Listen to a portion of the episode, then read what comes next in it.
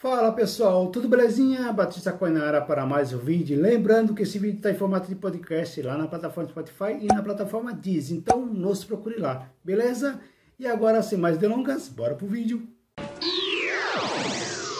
E aí pessoal, vocês viram aí que no dia 29 de agosto, o Banco Central Parasital Brasileiro anunciou a sua nova cédula, a cédula de 200 reais. Pois é, a nova nota que será emitida em honestidade de políticos deve chegar no final deste mês em todo o território nacional.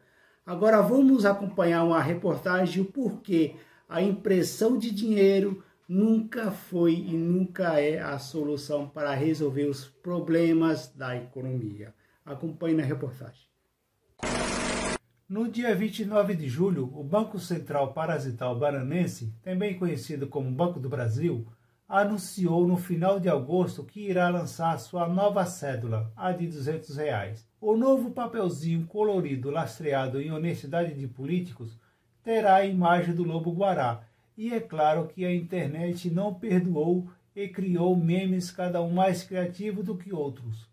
Como se não bastasse o deboche de toda a internet sobre a nova cédula brasileira de curso forçado, o ilustríssimo ministro da Economia Paulo Guedes, durante a entrevista, declarou com toda a sua sabedoria que a nota de 200 reais é igual a quatro notas de 50 reais. Essa declaração do ministro da Economia é a prova cabal de que não só o governo brasileiro, mas os governos mundiais estão mais perdidos que cego no meio de um tiroteio.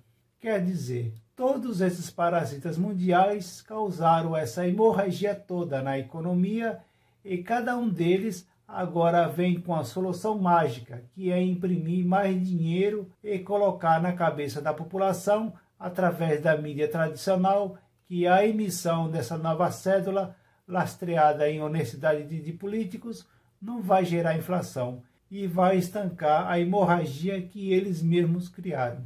A nossa própria história mostra que a impressão infinita de dinheiro não só gera uma inflação infinita, como faz perder o poder de compra do seu dinheiro. Desde que o real foi lançado em 1994, durante o mandato do ex-presidente Itamar Franco, a nota de 100 reais perdeu 83% de valorização. Portanto, hoje, essa nota de 100 reais tem o poder de compra de apenas R$ 16,40. Portanto, a nota de 200 reais, cuja mesma nem chegou ao mercado, já vai chegar valendo incríveis R$ 32,80 de poder de compra. No Líbano, a sua moeda fiduciária, a lira, também conhecida como libra libanesa, vale a menor unidade de Bitcoin, um satoshi. E mesmo assim, o governo limitou que os libaneses sacassem o seu próprio dinheiro. E revoltados, a população local atearam fogo em diversas agências bancárias. O peso argentino também entrou para a seleta lista dos países cujas suas moedas fiduciárias perderam tanto valor que vale a menor unidade de Bitcoin, um satoshi.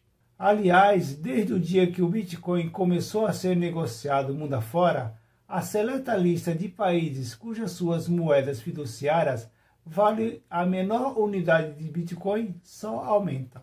Real iraniano, Dong vietnamita, Rúpia indonésia, Franco guineano, Leone de Serra Leoa, Kipe do Laos, Som uzbequistanês, Bolivar venezuelano, Lira do Líbano, Peso argentino. Ambas as moedas mencionadas aqui valem a menor unidade de Bitcoin, um satoshi. Vários países destruíram a sua economia graças à impressão infinita de dinheiro, Outro bom exemplo de emitir cédulas e honestidade de políticos vem do Zimbábue. Em 2015, uma nota de 100 trilhões de dólares zimbabuanos valia apenas 40 centavos de dólares americanos. A história econômica desses países, incluindo o nosso, mostra que a impressão de dinheiro nunca foi e nunca será a solução, e mesmo assim, graças à pandemia que destruiu a economia mundial, o Federal Reserve deve imprimir até o final deste ano 10 trilhões de dólares. O Bitcoin e as criptomoedas veio justamente para acabar com essa farra econômica translocadas desses economistas mundiais que acham que imprimir dinheiro é a solução mágica de resolver os problemas financeiros. No entanto, como esses parasitas mundiais não podem e não conseguem controlar a emissão do Bitcoin e das criptomoedas, esses parasitas preferem proibir a população de usar esses ativos digitais sob pena de multa e prisões, como ocorre atualmente na Rússia. O parlamento russo aprovou uma lei que penaliza qualquer pessoa física ou jurídica de usar bitcoins ou qualquer criptomoeda com uma multa e até sete anos de prisão para quem for pego usando criptomoedas como meio de pagamento. Então, para finalizar, temos a seguinte situação. Atualmente, há 10 países cujas suas moedas fiduciárias perderam completamente o seu valor perante ao Bitcoin, incluindo a lira libanesa e o peso argentino. A Rússia aprovou uma lei proibindo o uso do Bitcoin ou de criptomoedas. O Federal Reserve não para de imprimir dinheiro. O Banco Central Brasileiro anunciou o lançamento da nota de 200 reais. O mercado acionário não para de subir enquanto mais de 600 mil empresas já faliram apenas no Brasil. Então, como podemos perceber, algo de errado não está certo há muito tempo e a pandemia apenas acelerou o que era inevitável o estouro da bolha de tudo. Os nossos ilustres líderes mundiais estão mais perdidos que cego no meio de um tiroteio, quando esses líderes parasitais vão perceber que será o Bitcoin e as criptomoedas que vão salvar a economia mundial.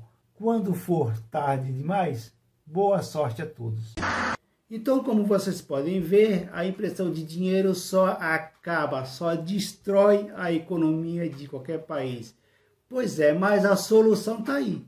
O Bitcoin e as criptomoedas é a única solução para resolver o problema dessa hemorragia econômica que os nossos ilustres governos criaram há anos atrás. Então, essa crise econômica, de fato, não é uma crise financeira, é uma crise que foi causada pela pandemia. A crise financeira ainda vai vir. Então, tome cuidado, fique esperto e se você puder investir um pouquinhozinho de Bitcoin, de criptomoedas, fique à vontade. Lembrando que você deve conhecer os riscos de investir nesse mercado, porque nem tudo é flores, como você pode ver nesta reportagem que está aparecendo aí no card aí em cima, sobre as pirâmides financeiras, porque o povo continua caindo em golpes envolvendo bitcoins e criptomoedas, tá bom? Então, antes de investir em bitcoin, antes de investir no mercado de criptoativos, vá buscar conhecimento, porque é só através do conhecimento é que você vai conseguir aquele lucro